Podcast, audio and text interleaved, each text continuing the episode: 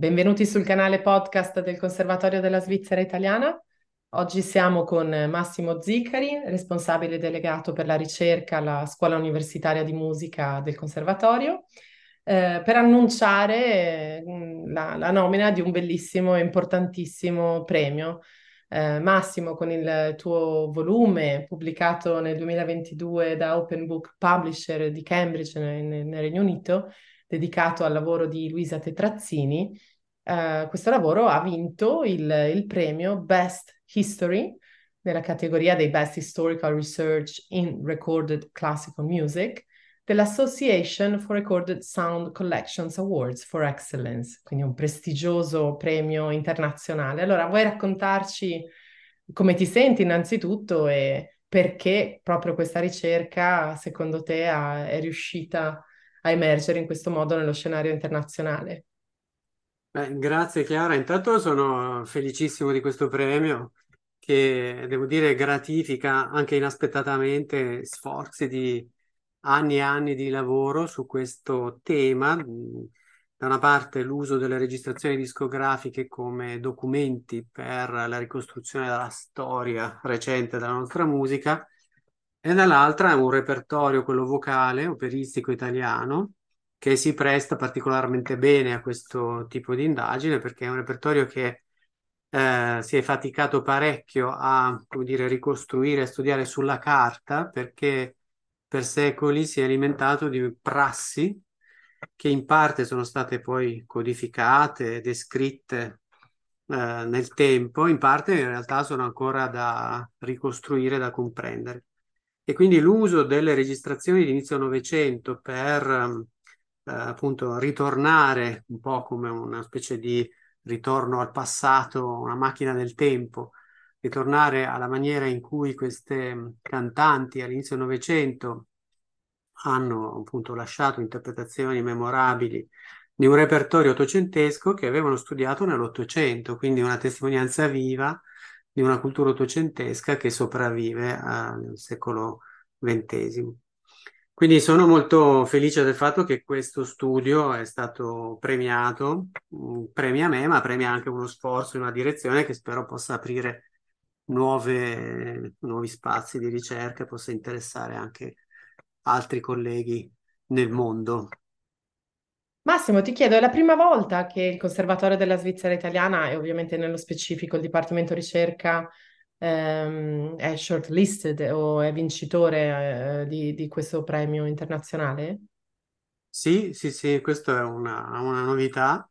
Uh, devo dire, non sapevo nemmeno di essere in competizione per questo premio. e, e, poi ho indagato, effettivamente la casa editrice, che, è, che fa un lavoro ammirevole, eh, fa questo diciamo, esercizio di segnalare i propri volumi a questi premi eh, internazionali e ho scoperto che aveva, cosa che non avevo fatto io, aveva candidato il mio volume, cioè aveva presentato questo volume per questa eh, specie di competizione. Mm, quindi io poi ho scoperto tutto questo quando mi è stato comunicato il premio qualche giorno fa ed è un traguardo molto importante. A partire da, questa, da questo traguardo, come dici tu, su che cosa stai lavorando e come pensi di, come dire, di, di continuare sulla strada che hai improntato? Ma ehm, lo studio delle registrazioni discografiche è un, una fonte, secondo me, ancora eh, inesplorata o molto poco esplorata mh, mm, di informazioni che riguardano appunto il modo in cui i musicisti hanno affrontato i, i repertori del passato. E, e quindi da questo punto di vista c'è ancora moltissimo lavoro da fare. Ho aperto, ma per il momento solo in maniera esplorativa, alcuni cantieri che riguardano il Novecento e questo sarà, ci sarà un assaggio di questo nel, nella prossima uscita dei quaderni del conservatorio e ne abbiamo forse già parlato in un altro podcast eh, con Luisa Castellani abbiamo realizzato questa intervista dove analizziamo la maniera in cui eh, la sequenza terza per canto di Luciano Berio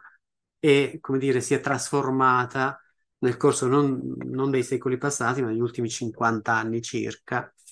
E quindi uh, in quella direzione c'è un potenziale enorme. Ma anche nel, diciamo, uh, repertorio ottocentesco-novecentesco c'è una grossa, un grosso potenziale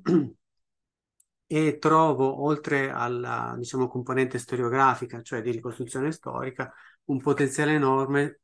vi è nella, eh, nell'applicazione di tipo didattico, cioè mh, bisogna un po' ancora eh,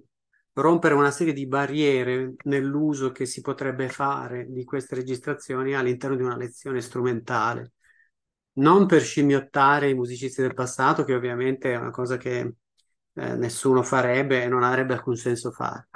ma perché ci sono molte cose che possiamo imparare da queste registrazioni che ci permettono intanto di comprendere la prospettiva storica in cui collocarci, per cui una delle cose che uh, amo ripetere agli studenti, per esempio il cosiddetto vibrato romantico, è un'invenzione del Novecento e la si scopre questa cosa non solo leggendo i testi eh, ottocenteschi che parlano di questi diciamo, dispositivi espressivi, ma poi ascoltando le registrazioni inizio secolo, dove si sentono delle cose che confermano come quello che noi chiamiamo romantico, nella qualità del suono, nell'uso vibrato, è in realtà il risultato di, un, um, di un'evoluzione del Novecento che si è, come dire, paradossalmente poi eh, incollata ai repertori del passato. Ecco, e quindi si parla di, un, si usa a lezione, lo si sente costantemente usare questo concetto di vibrato romantico, ma se si va a leggere le fonti e si va ad ascoltare i primi dischi del secolo, si scopre che proprio quelli che venivano dal romanticismo questo vibrato lo usavano molto poco o affatto, o niente affatto. Ecco, quindi questo è un altro fronte su cui mi piacerebbe lavorare nei prossimi anni, e cioè eh, non solo la ricostruzione del passato, ma il possibile uso che si può fare di questa conoscenza in classe, quindi nella formazione dei musicisti, a completare quel bagaglio che mh, comunque sta arricchendosi negli anni grazie a tutto quello che viene un po' dai vari fronti della ricerca, sia quella storica, quella in ambito didattico e così via. Massimo, ti ringrazio molto per il tuo tempo e buon lavoro. Grazie mille di questa chiacchierata e buon lavoro anche a te.